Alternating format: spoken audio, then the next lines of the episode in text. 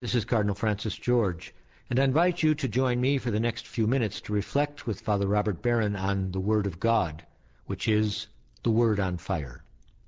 Father Barron will challenge us to open our hearts to the Word on Fire, which is God's Word of love for each of us. If our hearts are open, the Lord can change and transform us so that we might speak with love about the one who is love.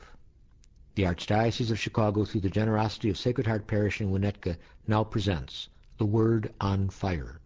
Peace be with you. Friends, today we celebrate with the whole church around the world this great feast of the baptism of the Lord. It's the feast that brings to a close the Christmas season, in some ways inaugurates the ordinary time of the church's year. It's a great feast for many reasons. One is that it displays to us the deepest meaning of who God is. We have in the reading for today one of the great theophanies in the New Testament, one of the great manifestations and showings of who God is. We also learn in this feast what the world is, what the world looks like at its best, and we learn what the church is. You see what I meant when I said this is a very important feast, packed with lots of meaning. Let me read to you first a little section from the Gospel from Matthew for today.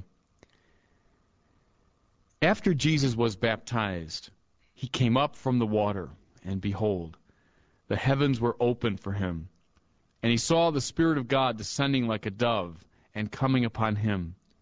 And a voice came from the heavens saying, "This is my beloved Son, with whom I am well pleased." That familiar image, Jesus in the waters of the Jordan. But listen again to the striking imagery. There's Jesus, the Son of God, standing in the waters with us sinners. And then from the heavens come the voice of the Father, pronouncing, "This is my beloved." And then in between the two, in between the voice and the Son, hovers the Spirit.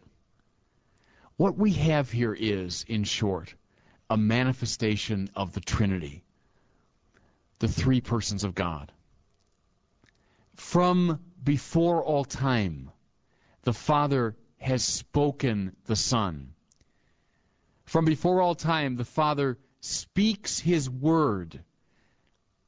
He speaks forth the Son. The Son, from before all time, looks back at the Father in love.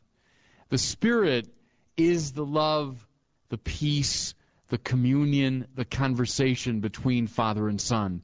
In other words, what's revealed here by the banks of the Jordan is the deepest truth about God that has been the case from before all time.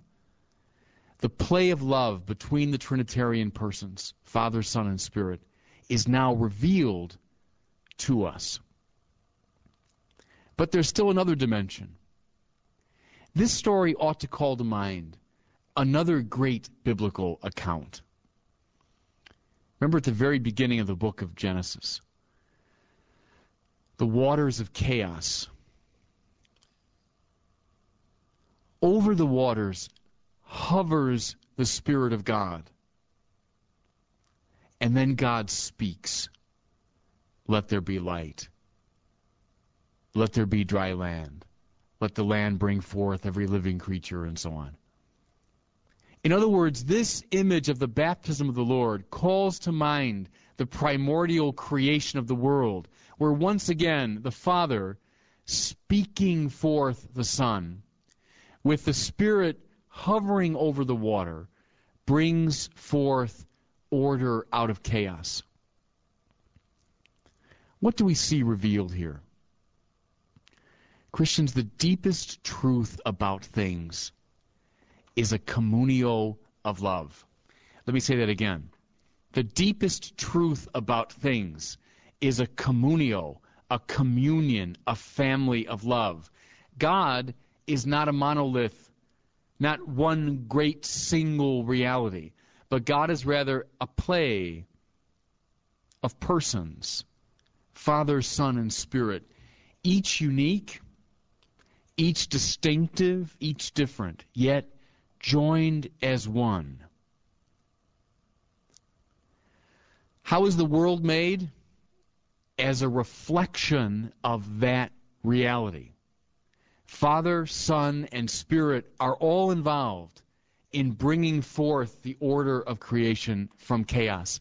The point is, the world, in all of its complexity, all of its wonder, all of its density, the world is meant to be a reflection of the Trinitarian nature of God, the many cohering as one, the one displayed as many.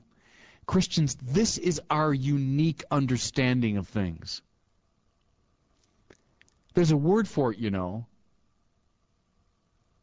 and we hear it in the first letter of John.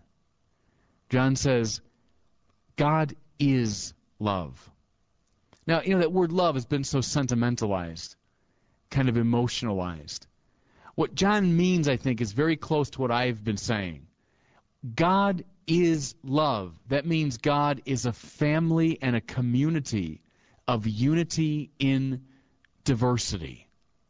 That's what love is. I look to the other. I find my union with you precisely in your otherness. You look to me and find union with me in my otherness. That's the language of love. Third point. This is the feast of the baptism of the Lord. Every one of us Christians, every one of us has been baptized into this reality. We share in the baptism of the Lord in this sense, that now we are drawn into the very dynamism of the Trinity. When you are baptized, you say, I now share in the relationship between the Father and the Son. I now live in the Spirit. The communio of the Trinity comes first. The communio of creation comes second. Third comes this intense communio of the church. Sharing and living in the very life of God. You know, let me make it a little bit more concrete, because St. Augustine told us you can find images of the Trinity everywhere in creation. Because the world reflects the Trinity, which is God, we can find signs of it everywhere. Where do you see this play of unity and diversity? Look up into the starry night sky. Listen to any astronomer, any astrophysicist. What will they tell you? The stars and the planets are arranged in these extraordinarily delicate communities, if you will, of unity and diversity. Don't the heavenly bodies themselves have a tendency to fall into harmonious relationships? The stars gathered as galaxies, the planets as solar systems, the moons that circle around planets. Diversity, yes, of course. The Milky Way is made up of what? Billions upon billions of stars. But the unity, yet they cohere, they come together, they form a unity. So the solar system, made up of so many planets, yet in a kind of unified dance around the gravitational pull of the sun. Can we see this reflection of the Trinity in ecosystems? Well, sure, of plants and animals and bacteria and so on that make up the ecosystem of a place. Many, yes, of course. Watch any of the nature programs, read any of the nature magazines. Just in one little swatch of Earth, the wild diversity of life that's on display. But what makes it an ecosystem, of course, is that it's unified. There's some balance and harmony which is established among these many. Do you see it in institutions and families? What makes a healthy family? Well, a play of diversity.